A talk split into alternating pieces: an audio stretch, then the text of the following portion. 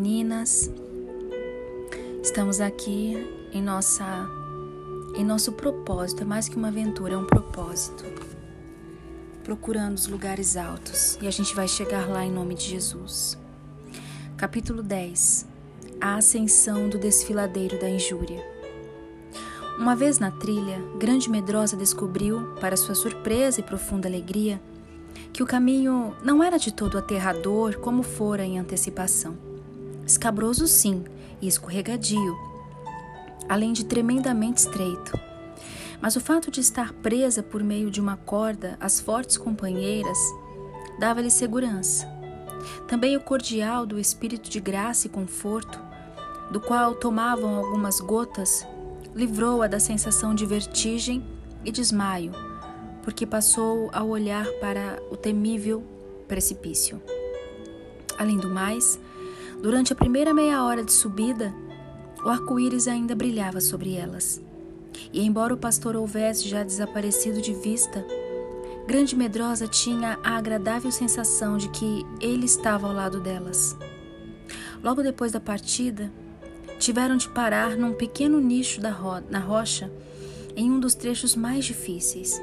Enquanto tristeza sondava o caminho em frente e sofrimento esperava na retaguarda, Grande Medrosa descansava. Ela não olhava para baixo, a não ser que a isso fosse obrigada. Mas de repente, ao fazê-lo, sentiu-se grata por haver o pastor ordenado que começasse a subir naquela tarde, antes da noite, pois sentados nas rochas lá embaixo estavam cinco de seus inimigos olhando na direção delas e fazendo-lhes caretas horríveis com fúria e desrespeito. Na verdade, ela se sobressaltou ao perceber que autopiedade, que parecia sempre o menos feio e o menos perigoso deles, curvou-se, apanhou uma pedra aguda e atirou-a com toda a força contra a grande medrosa. Felizmente estava fora do alcance da pedra, que caiu no desfiladeiro próximo. Grande Medrosa sentiu-se aliviada quando Tristeza puxou gentilmente a corda, avisando-a que podiam continuar a caminhada. Ela se lembrou da advertência do pastor sobre a possibilidade de encontrar os inimigos de novo na subida. Como conseguiram alcançar o Monte Injúria, ela não sabia, a menos que tivesse usado outro caminho. Assim, as três subiram o mais alto possível enquanto as sombras dos penhascos se estendiam sobre a planície embaixo e o sol pairava em seu fulgor de glória acima do deserto e do grande mar. Da altura que haviam alcançado, podiam ver plenamente o mar a oeste, ao longo das praias por onde haviam passado. A trilha que subiam às vezes voltava um pouco, depois avançava, rodeando os penhascos.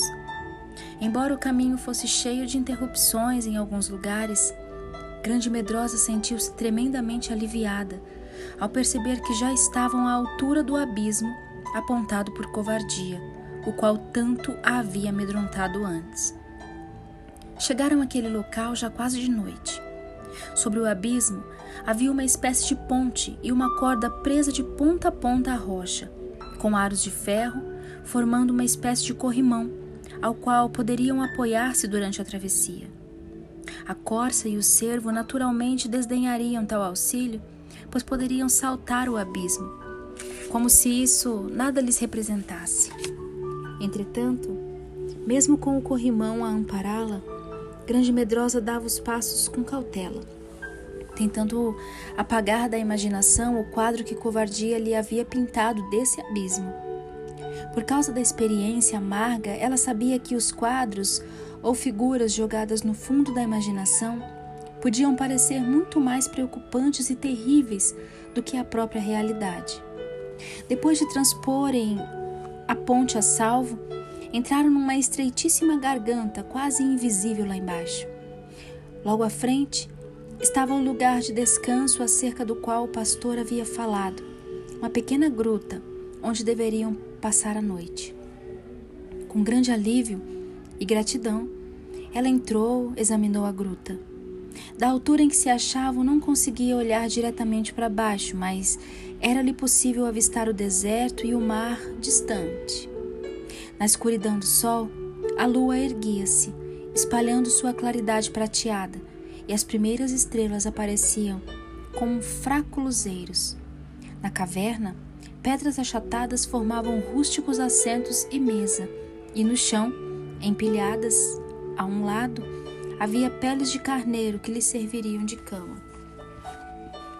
Não longe da entrada da caverna, as caminhantes avistaram pequena queda d'água, descendo pelo penhasco e para lá se dirigiam a fim de refrescarem-se.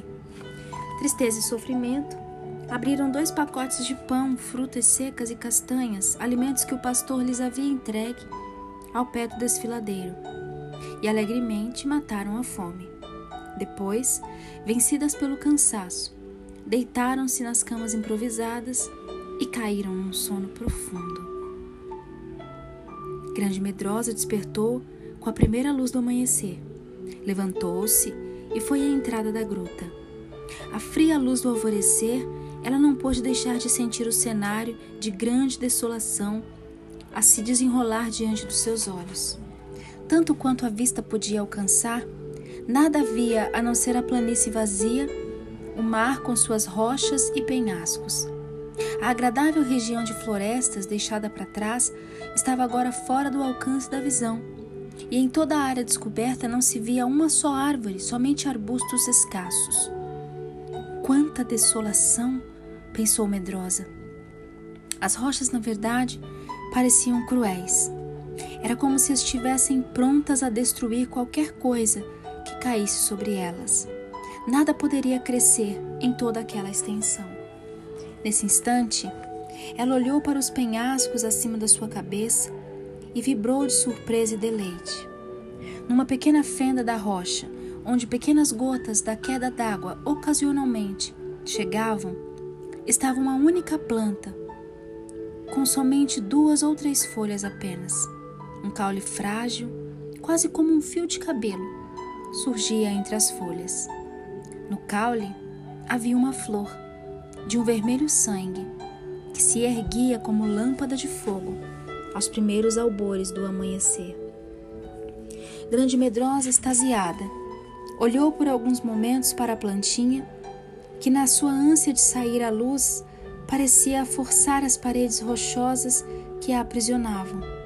Embora apertadas, suas raízes e folhas insistiam em sustentar o botão que erguia a face já aberta para o sol na forma de afogueada flor, como uma chama de alegria. Ao olhar para ela, Grande Medrosa perguntou, como antes fizera no deserto: Qual seu nome, pequenina flor? Na verdade, nunca vi outra igual a você. Naquele momento, o sol tocou as pétalas vermelhas cor de sangue, de modo que brilharam com mais intensidade do que nunca. E um suave sussurro ouviu-se de suas folhas. Meu nome é Pagando o Preço, mas alguns me chamam de Perdão. Naquele momento, Grande Medrosa lembrou-se das palavras do pastor. Ao subir o penhasco, você descobrirá a segunda letra do alfabeto do amor. Comece a praticá-la imediatamente. Ela olhou para a florzinha e tornou a perguntar: Por que por que a chamam assim? Uma vez mais um risinho passou farfalhando pelas folhas e Grande Medrosa ouviu-a dizer: Fui separada de todos os meus companheiros, exilada do meu lar, trazida a este lugar e aprisionada nesta rocha. Não por minha escolha, mas pelo meu trabalho.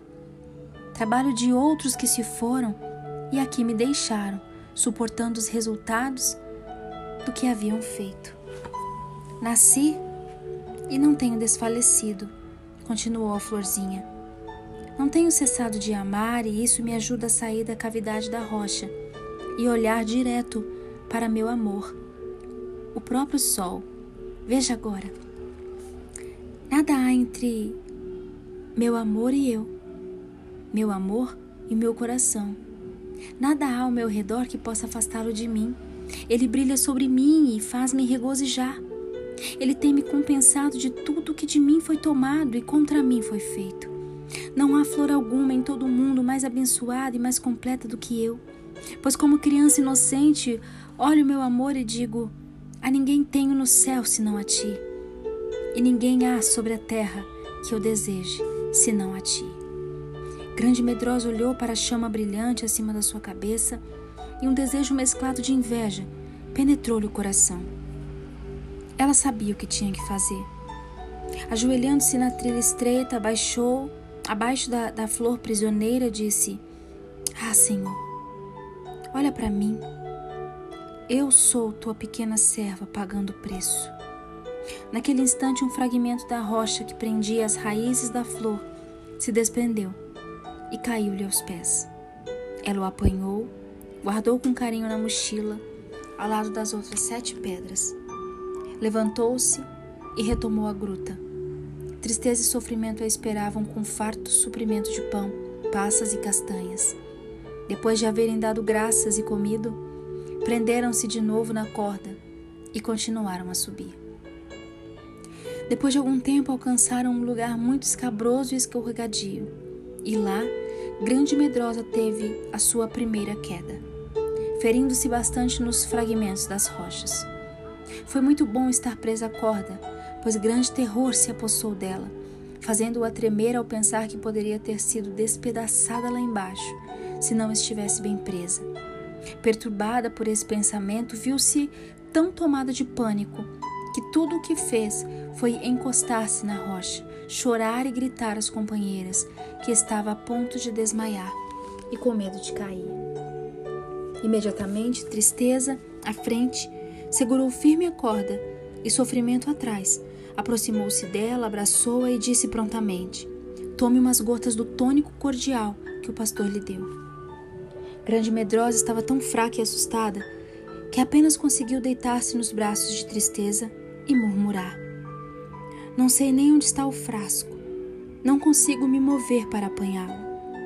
Então o sofrimento abraçou grande medrosa, já quase desmaiada. Apanhou o frasco e pingou algumas gotas em seus lábios entreabertos. Dentro de alguns minutos, a cor voltou-lhe às faces e a crise começou a passar, mas ainda não conseguia mover-se. Tomou mais do espírito de graça e conforto e começou a sentir-se fortalecida. Então Tristeza gentilmente encurtou a corda de forma que pudesse alcançar a mão de Grande Medrosa. E assim de novo se puseram a subir. Entretanto, como na queda, Grande Medrosa ferira ambos os joelhos. Só com grande dificuldade podia manquejar, com muito sofrimento, dor e gemidos contínuos. Suas companheiras foram muito pacientes e o progresso lento mas era necessário grande esforço, pois deviam alcançar o topo do precipício antes de anoitecer, visto que nenhuma outra gruta havia em que pudesse descansar. Sofrimento afinal debruçou-se sobre ela e perguntou: Grande medrosa, que fez ao deixar a gruta esta manhã e sair a andar sozinha? Grande medrosa lançou-lhe um olhar assustado e disse num sopro de dor: Eu observava uma flor que nunca vira antes. Ela estava crescendo na rocha, ao lado da queda d'água. Que flor era? insistiu muito gentil. Era a flor pagando o preço, respondeu com voz baixa, mas alguns a chamam de perdão. Por alguns momentos, Grande Medrosa permaneceu calada, lembrando-se do altar que erigira e culpando-se por não estar praticando a nova e difícil letra do alfabeto do amor. Então disse: Será que ajudaria colocar umas gotas do cordial em meus joelhos? Podemos tentar, disseram juntas tristeza e sofrimento. É uma excelente sugestão. Pingaram umas gotas em ambos os joelhos e quase no mesmo instante o sangramento cessou, a dor desapareceu. Suas pernas, entretanto, continuaram fracas, obrigando-o a cochear, mas mesmo assim tentaram continuar com passos mais rápidos. À tardinha, chegaram ao final daquela horrível ascensão e viram-se numa floresta de pinheiros, com gramados e amoreiras silvestres crescendo às margens do caminho. E o desfiladeiro, que parecia intransponível, tinha ficado para trás. Descansando, assentadas sobre troncos de madeira, ouviram uma voz cantando bem no lado. Formosa és tu, amada minha. Somente em ti manchas não há. Ah, Vem comigo aos altos montes, lindas vistas olhar de lá. Antes que o dia amanheça, antes que as sombras se vão, subamos até as montanhas, de onde o cheiro de incenso nos vem. Vem comigo, minha amada, até o Líbano comigo vem, sobre os cumes do Senir, de Amana e do Hermon. A morada dos leões, onde leopardos vivem, a visão do alto é clara, terra pronta para a conquista do amor que se declara. Cantares 4, 7 e 8. Vindo ao encontro delas, por uma clareira entre as árvores, surgiu o pastor em pessoa.